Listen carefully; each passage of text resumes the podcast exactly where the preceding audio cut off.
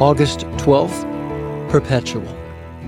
So just as sin ruled over all people and brought them to death, now God's wonderful grace rules instead, giving us right standing with God and resulting in eternal life through Jesus Christ our Lord. Romans chapter 5, verse 21. None of history's great empires imagined their demise during their reign as a superpower. Yet each of history's great empires eventually yielded and forfeited their once strong, impenetrable positions. The failure typically was attributed to famine, war, disease, internal power struggles and division, or some natural disaster.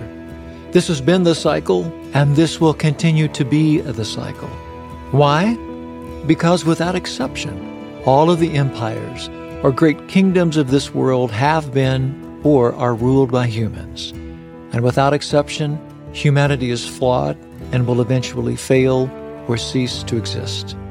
The Lord's kingdom, rule, and authority is from everlasting to everlasting, and His perpetual wonderful grace now rules instead.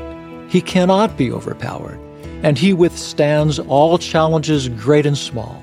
One day, a singular kingdom will rule unchallenged as no other kingdom will exist.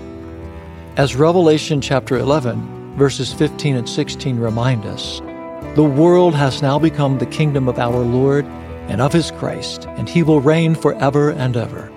Let us look forward with great expectancy. Lord, I ask through the facilitating power of your Holy Spirit to serve you and your kingdom with diligence and effect. And I pray that I would display grace to all. Yours is the only kingdom worthy of serving, and yours is the only kingdom to reign forever. Amen. For yours is the kingdom and the power and the glory forever.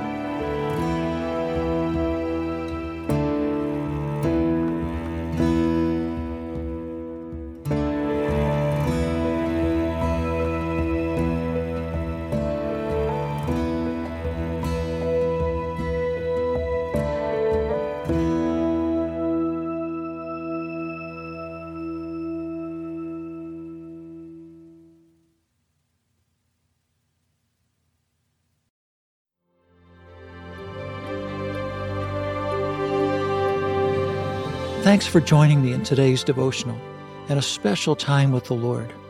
For more content, be sure to check out our blog at awakeinthedawn.com. Follow us on our Instagram at Awake In the Dawn Daily and Facebook at Awake In the Dawn. We also have a Patreon at patreon.com slash awake in the dawn if you would like to support our work with Hope Village.